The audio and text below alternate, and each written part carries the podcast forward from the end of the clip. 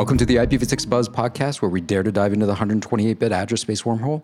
Quick reminder there's sponsorship opportunities available for IPv6 Buzz and all the other Packet Pusher podcast shows. So if you're interested, you can go to packetpushers.net slash sponsorships and get all the details. And if you got something cool working with V6, well, we definitely want to hear about it. So reach out and we'd love to be able to have you on the show. I'm Ed Horley with my co-host Scott Hogg. Tom is out on assignment today, so he's not with us. But today we're going to be talking about IPv6 and Windows, and maybe more Microsoft as a as a general topic with our guest Richard Hicks. And um, hey, Richard, it's great to have you on the show finally.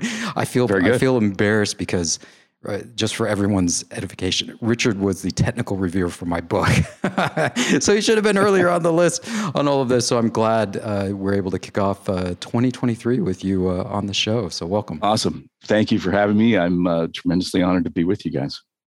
Well, hey, I, maybe we'll we'll kick it all the way back because because you did my book came out way back in 20 13 now a decade mm-hmm. ago that's right yeah and uh, and and and you were the technical rev- one of the technical reviewers with it along yes. with uh, along with uh, Jason Jones Jason Jones and yeah. you know long history with V6 and Windows yeah um, you know why don't you tell us a little bit about why in the world did you need to know V6 for Windows way back then around, absolutely around Microsoft absolutely. solutions because it's I, I, you know that's that was quite a while ago and and maybe it would yes. be interesting for folks to sort of hear where sure. where that started. Yeah, sure. So my my introduction to IPv6 was quite interesting.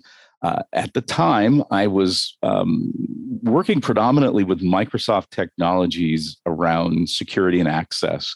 So I was doing a lot of work with the old uh, Microsoft ISA server, the Internet Security and Acceleration Server. That was a firewall proxy solution that they had uh, that morphed into Forefront Threat Management Gateway um, and and those types of things. Uh, that's kind of where I was spending my time. I was doing. I was working for a um, uh, for a Microsoft OEM hardware provider or partner, and uh, my side of the house was responsible for the secure web gateway components, the the ISA and TMG components, and there was another side of the house that handed, uh, handled application delivery via Microsoft's IAG or Intelligent Application Gateway, and ultimately their Unified Access Gateway solutions. Now, in a 2008, I believe, or so, Microsoft introduced this technology called Direct Access, and it was really um, it was the implementation of Microsoft's and, and uh, technically Bill Gates' vision of access anywhere. Essentially, what they wanted was an automatic VPN connection that just worked wherever you were. And so it started out as kind of a skunkworks project at Microsoft where they built this solution using um, uh, IPsec and IPv6 to make it work globally. And it, it didn't, it was a VPN that didn't require it to do anything, you know, the user to do anything, right? So this was right. you know, required no no user interaction. So ultimately, that side of the house was dealing with UAG, and when Microsoft introduced Direct Access, uh, uh, direct access was IPv6 only, and they realized, well, this isn't really going anywhere. We need to implement some, you know, transition and translation technologies to get this to work with IPv4 and interoperate with IPv4. And so they integrated it with UAG. So the UAG side of the house for this company that I was working for had no absolutely no networking experience whatsoever right? So they were right. they were application folks right? So they were doing you know application proxy and reverse proxy and those types of things. And so they're working at the http level a lot but didn't understand fundamental networking. And of course direct access is a very complicated technology with many uh, interdependencies like active directory and group policy and certificates and things like that for folks that didn't have a strong uh, Windows uh, background, these these were daunting technologies, and they're daunting technologies for even uh, experienced administrators. Right. So I kind of came into this as you know having to learn how to do this because my team was essentially taking over that aspect of it. So I got introduced to direct access. I was looking at this and I thought this is a really cool technology. I really like it. And direct access is an IPv6 only solution. So with direct access, the client talks IPv6 directly to the uh, uh, direct access gateway, the direct access server, exclusively using IPv6. And so when you set up IPv6, of course, this is uh, 10, 15, 20 years ago now, uh, everything was almost always IPv4. So all of the transition and translation technologies were baked into it. All of it was automatically configured for you, by the way. So you could click through the wizard and not even know how to spell IPv6 and make direct access work, right? Great, thumbs up. The problem was is when it doesn't work, then, then you have to know IPv6. So mm-hmm. when I started, when I got introduced to this technology, I very quickly had to learn about IPv6, addressing, prefixing, um, transition and translation technologies, especially because we were talking, you know, about a, a solution that was deployed when uh, IPv4 was more predominant, right? So, mm-hmm. so that was kind of my gateway drug into IPv6. Is that um, you know I was kind of forced into it by Microsoft choosing to use uh, leverage IPv6 as a technology to implement this kind of remote secure remote access solution. Yeah. And one of the complementary technologies that went hand in hand with direct access was Teredo tunnels and having okay. that software built into the Microsoft clients to be able to pole vault over their IPv4 NAT at their house uh, to get the V6 packets over yes. that yeah, or through that moat or whatever metaphor you want to use to get the V6 traffic Correct. encapsulated in UDP 3544 and get that traffic back. But yes. then also, it was cool about you know Teredo is it did that kind of stun. You know, what is my IP? It, it kind of the Teredo server would tell you, oh, here's what your IPv4 address looks like on the internet on the mm-hmm. other side of your NAT, and then helps you build your V6 address based on that. So it's ne- nefari- nefarious, nefarious ways. yeah, with the breadcrumbs to how to get back to you, and so that was really cool. And, and correct me if I'm wrong. I think Teredo is a Microsoft technology. I think they were mm-hmm. the ones that produced that. Correct? Yeah, they yeah, they that's, submitted that's the the RFC. Yeah, the RFC. Yeah, I was yeah. going to say I th- thought that was their technology, but it is an open standard. But yeah, so with yeah. direct access, of course, since it was relied uh, you know exclusively on IPv6 end to end, like or not end to end, I should say, from the client to the gateway. Everything's translated at the gateway to the internal network. That was all IPv6. So you had to uh, uh, transition it somehow, right? So you had to use the transition technology. And mm-hmm. of course, we used, you know, six to four Teredo, and then of course IP HTTPS, which uh, very quickly became the solution of choice simply because it just worked everywhere, right? Mm-hmm. Um, yeah. It was if you had access to the internet, it used uh, HTTPS to encapsulate IPv6 essentially, and that's open ubiquitously. So anywhere you were, direct access would always work. And so mm-hmm. very quickly we switched over to just using IP HTTPS. But you're absolutely right. Six to four Teredo and IP HTTPS, you know, baked into the mm-hmm. the operating system back in the day. Mm-hmm. Yeah, and then and then you had the wonderful nightmare of like, do I run ISATAP internally to make access for a thing? But anyway, well, don't approach oh, that. I have I have a great story for your audience that uh, I'll share with you briefly, um, and you can edit this out, Ed, if you don't want to if you, if you don't want to if you don't want to share it. But my the my first Ed, the first time I met you, uh, we were at the MVP conference, uh, the MVP, MVP summit in Redmond, Washington. Mm-hmm. And um, I was in a session with Forefront TMG. I was there with Dr. Tom Shinder, yep. who had uh, done a lot of work with ISA and TMG and was doing a lot of work with direct access. Yeah, and our session was over, and you were in the hall and you just come in and you, you were talking with, uh, with Tom about uh, some of the requirements for direct access and basically railing on him for why in the world are you guys using ISATAP like this? And I learned more about ISATAP in that five or 10 minute conversation uh, that you and, and Tom were having than, than I had. And I remember getting your contact information because I said at that point, I said, this guy really knows some cool stuff. I want to make sure I, I keep in touch with him. So it's been, it's been fantastic. But it was so funny because at the time I you know, I, I, I, didn't know anything about ISATAP. Who's this and, punk and kid coming very in? Enlightening. it was very enlightening to know, hey, wow, this this really isn't a great protocol, is it? But I'll, I'll share with you though, it, it works. I mean, it, it, you know, if you oh, can, it works. Yeah. Yeah. If, if, you can accept a lot of those limitations, uh, you know, it can, it can you know, it can, it can yeah, flat, some, flatten your purpose, entire but, topology. but the problem, and you're right, and that that that therein lies the problem is that back in the day, Microsoft's guidance was to just put an ISATAP record in DNS and take it out of the you know the global query block list and right. then boom, everything works. Yeah, sure it does. But now every device in your enterprise has an IPv6. And guess what? You're right. It's flat network, right? So ISATAP is flat.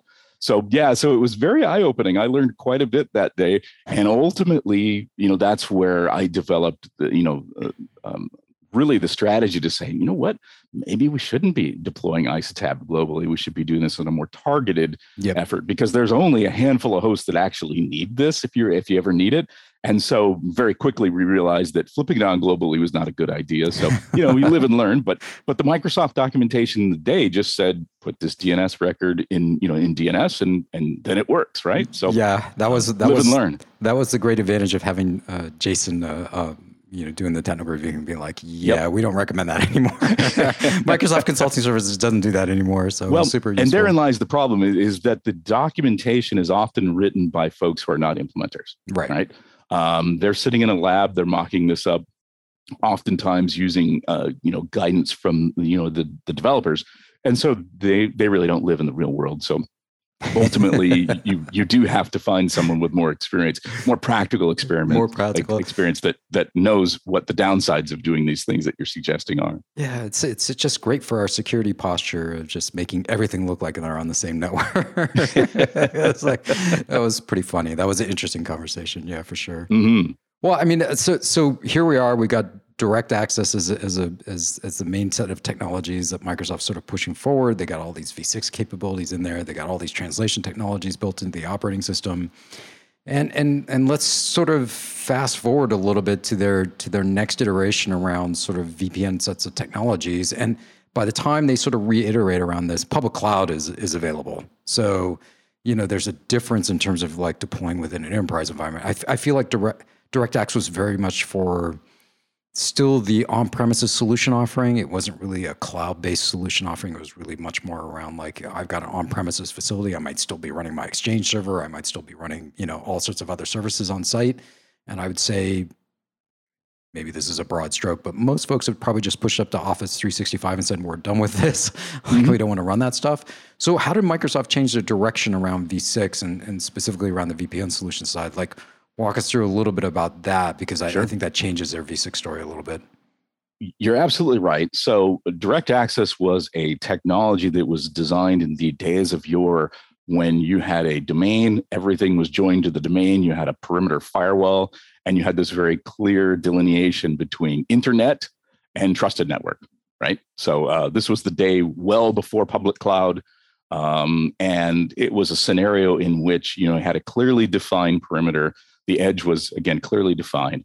And um, you know everything was windows and joined to the domain you know for a- enterprise networks like that. And, and that was all you know happy right? So the problem was is that the the cloud was really the demise of direct access uh, and and really uh, principally influenced the um, those design changes right? So as we began to move to the cloud and we started to move workloads and services to the cloud infrastructure applications and things like that then uh, that those those lines get blurred quite a bit, right? So what is on premises, what's not on premises, or what is trusted and not trusted? Mm-hmm. And those days, you know, uh, uh, of of the you know the old perimeter design are, are quite clearly gone, right? So we're we're moving much more to a zero trust model today. And you're right, uh, most applications and services are available through public cloud. Um, even even quote private data can be stored publicly with you know public interfaces and you can use a, a variety of tools and technologies to to secure those.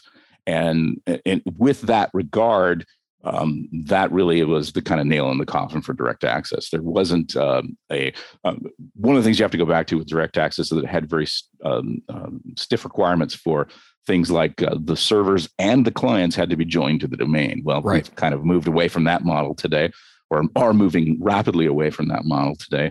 And so um, you know it becomes difficult to have a solution that leverages that. So microsoft for um, uh, uh, for all intents and purposes has pivoted from direct access to something called always on vpn which is in my estimation is kind of back to the future right? So they're actually leveraging capabilities of the native vpn client in windows to provide direct access like functionality. So direct access was seamless uh, seamless transparent always on same thing with always on VPN. It's just the same thing, only different. The uh, the user experience is identical, but the mechanics of how we deliver that is fundamentally different. So below the covers, we are simply using the VPN client to provide this. Now, the beauty of this, of course, is that it's implemented entirely on the client.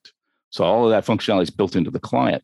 The infrastructure can be anything you want. It can be Windows servers, but it could also be a, a Cisco router or firewall. It could be a, a, Palo Alto. It really doesn't matter. And you can leverage and build this solution in a variety of ways. And at this point now, IPv6 becomes optional. Right. And of, you know, of course, some administrators, you know, rejoice at that because you know, you know as well as anybody, there's a lot of folks that are highly resistant to IPv6. well, we don't know what you're talking um, about. no, I'm sure. I'm sure. But uh, but at the end of the day, um, there uh, it does support IPv6. I've done a couple of implementations where we had to use IPv6, and sadly, this is where it kind of exposes some of the limitations of Microsoft's IPv6 support because when you start introducing IPv6, you run into some limitations and you find some brokenness that can be terribly frustrating at times. Yeah, I mean, why, why don't you maybe maybe walk us around some of those areas that are sort of like of, of, of interest around V6 because there's certain areas that Microsoft has done really well in V6, and I think oh, yeah. there's still areas that they're that are I, I wouldn't say they're a struggle, but there's gaps maybe in terms mm-hmm. of where things fit. And we can talk. I mean, Scott and I have our short list, right? So, yeah. You know, compare it to your short list and sort of see what where your where your thinking is around that. I mean, you do, sure. you're doing uh, you know the always on VPN side. Yep. So there's probably a few a few gaps on that side. I'm not as familiar with the always on VPN. I'm, I've never really done a practical deployment of it at all. Mm-hmm. So you're you're the expert in this category. so so yeah so with always on vpn one of the first things that comes to mind uh, with ipv6 shortcomings and limitations is that um, always on vpn does allow you to establish what's known as traffic filters. So these think of them as firewall rules that are tied to the vpn interface. Right. So when the vpn comes up it gets a set of policies that are administrator defined. And those policies can be based on the standard stuff right? The five tuple source uh, source address destination address protocol port.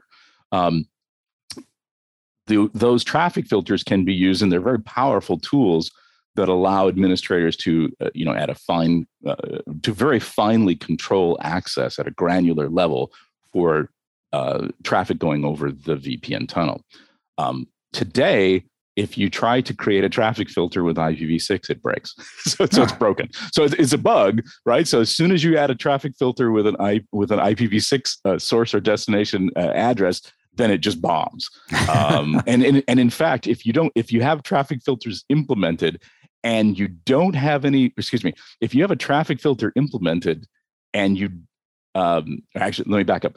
If you have uh, an always-on VPN profile and you get an IPv6 from the VPN server, as soon as you put one traffic filter in there, even if it has IPv4, it breaks. So there's there's some real frustrating things around that as well. There's also some shenanigans with Intune. So Microsoft Intune is their mobile device management platform. It's a right. great solution.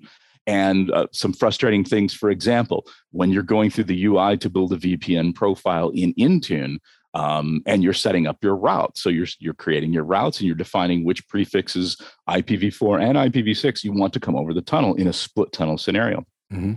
There is a uh, in the example, it says enter an IP address and it gives you an IPv4 and an IPv6 address as an example. Awesome. So you type in your your hmm. uh, your uh, uh, IPv6 address, and when you go to the field to put in the prefix length and you type 64, it says enter a number between 1 and 32 so so some really frustrating things like you know you accept UI an ipv6 but you won't let me use the standard ipv6 prefix length. You're just killing me right? So there's things like that that will just drive you up a wall that that mm-hmm. are, are challenging. Now microsoft so, so those things would be that's just a you know a ui yeah, ui issue. somebody's yeah. got to fix that uh, because there is a way to configure always on VPN using PowerShell and an XML configuration file, and it supports that just fine. So it's just a right. UI validation issue there. Right. But some of the other things are more structural, things like traffic filters breaking with IPv6. That's now, challenging. Now Microsoft's aware of them. They're working on them. Hopefully, they get those addressed soon.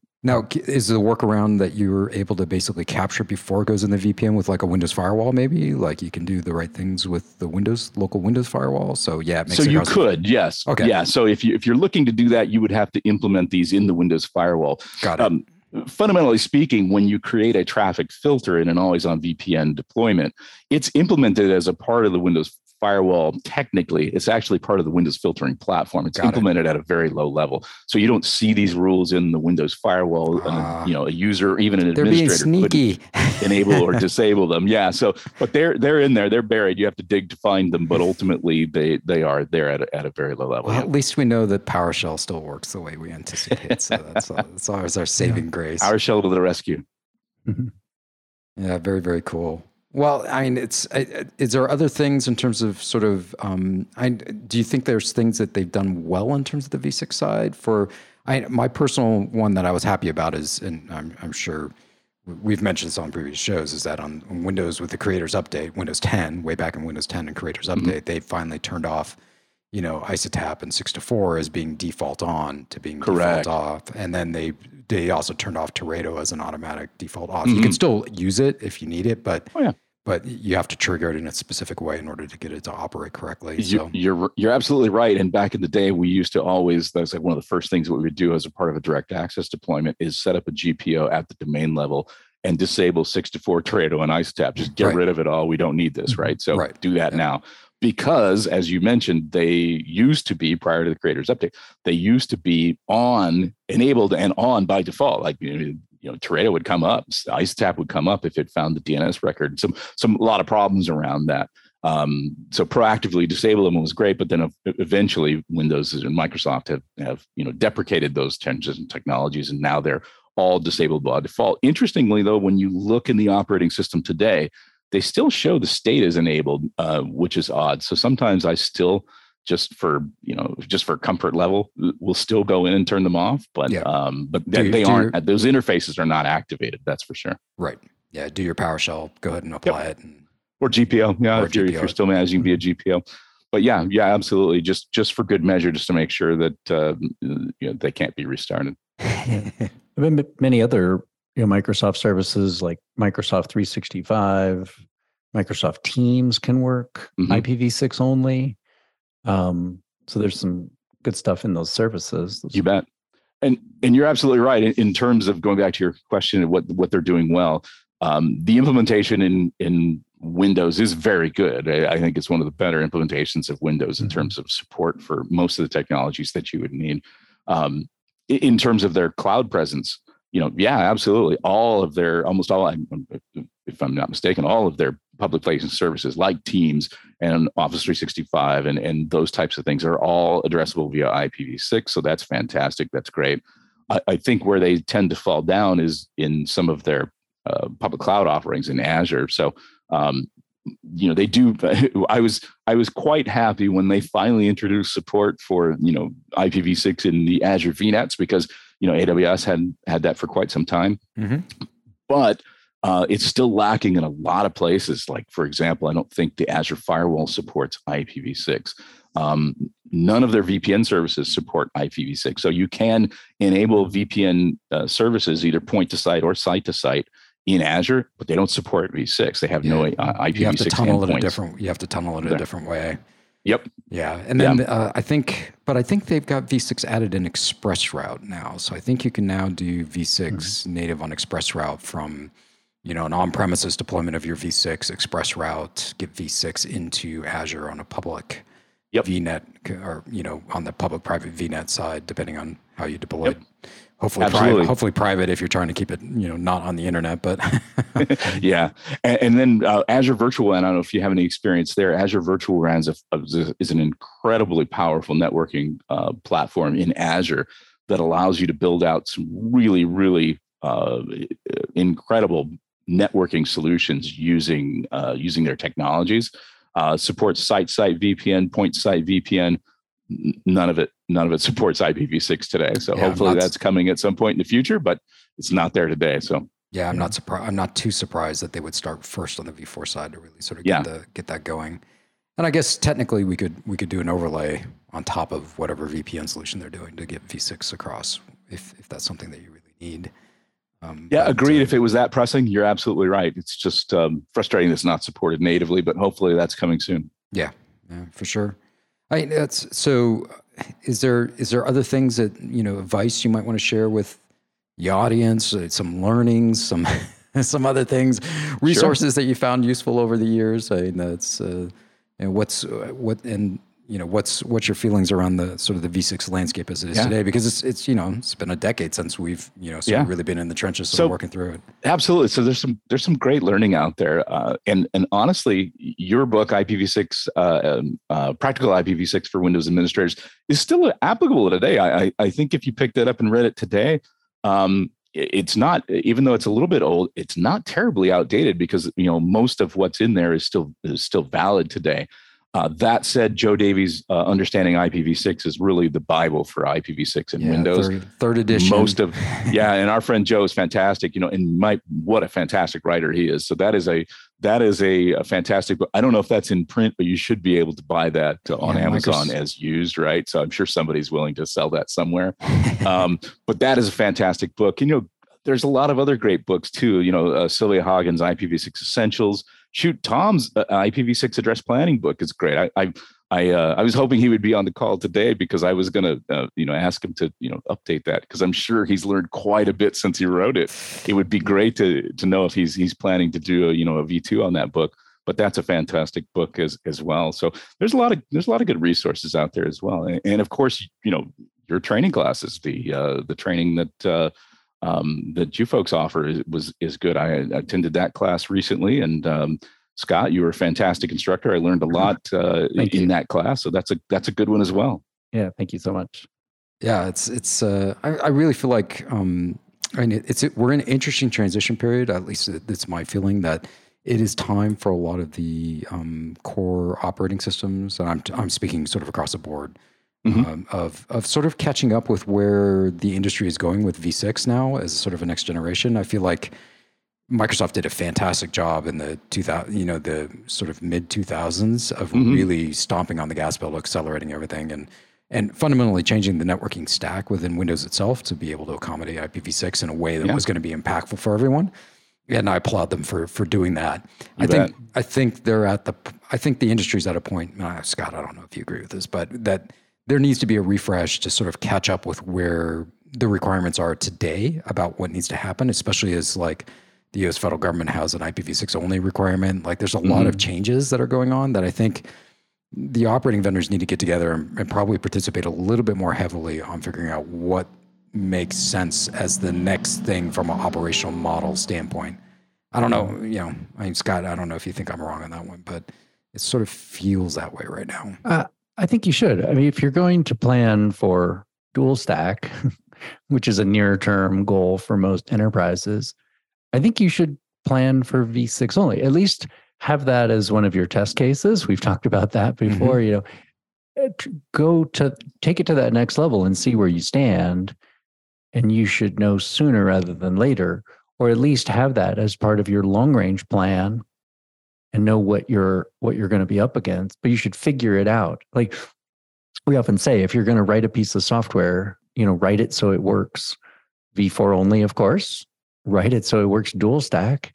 And you might if you're writing your code you might as well write it so it works v6 only at this mm-hmm. stage mm-hmm. so you don't have to ever go back and fix it. Right 100% agree yeah yeah, that's a, that's a really good point. And I, I, I think some of the some of the redesign and discussions among all the major major operating system folks, uh, I think I, I, you know, just as aside, I think Apple is doing some pretty good innovation in the networking stack right now.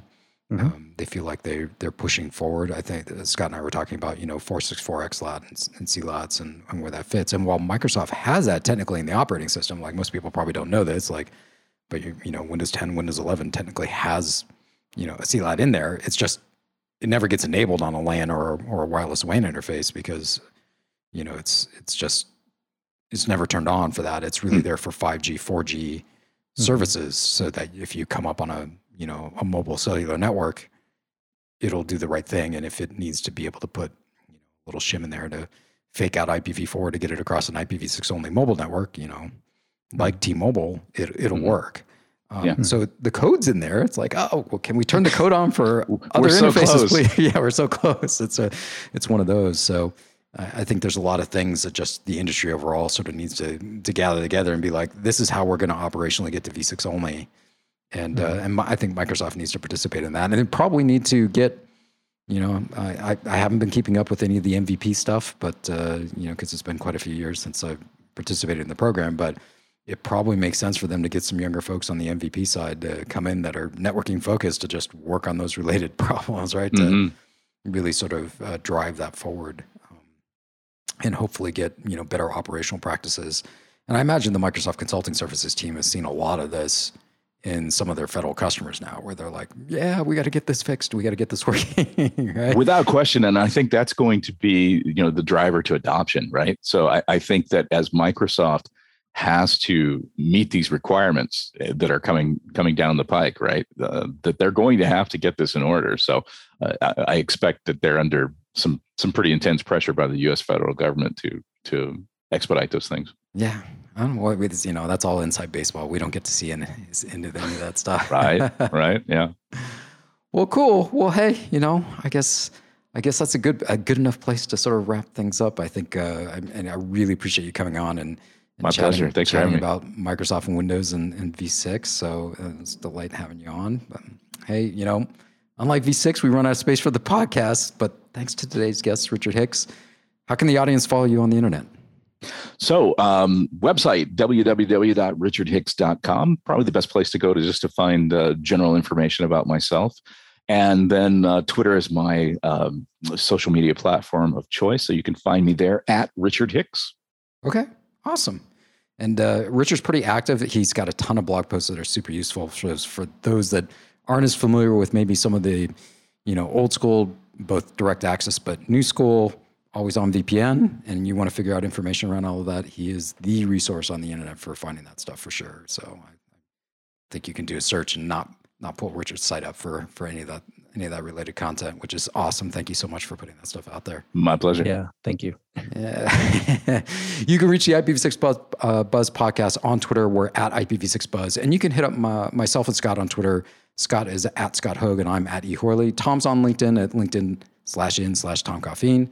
Uh, thanks for listening to IPv6 Buzz. You can find us on the Packet Pushers or any of your favorite podcast apps. Just search for IPv6 Buzz. And if you like the show, hey, please give us a rating on iTunes. If you like this podcast, we really recommend you check out Heavy Networking, Day 2 Cloud, and the Network Break podcast, plus all the other great technical content over at packetpushers.net.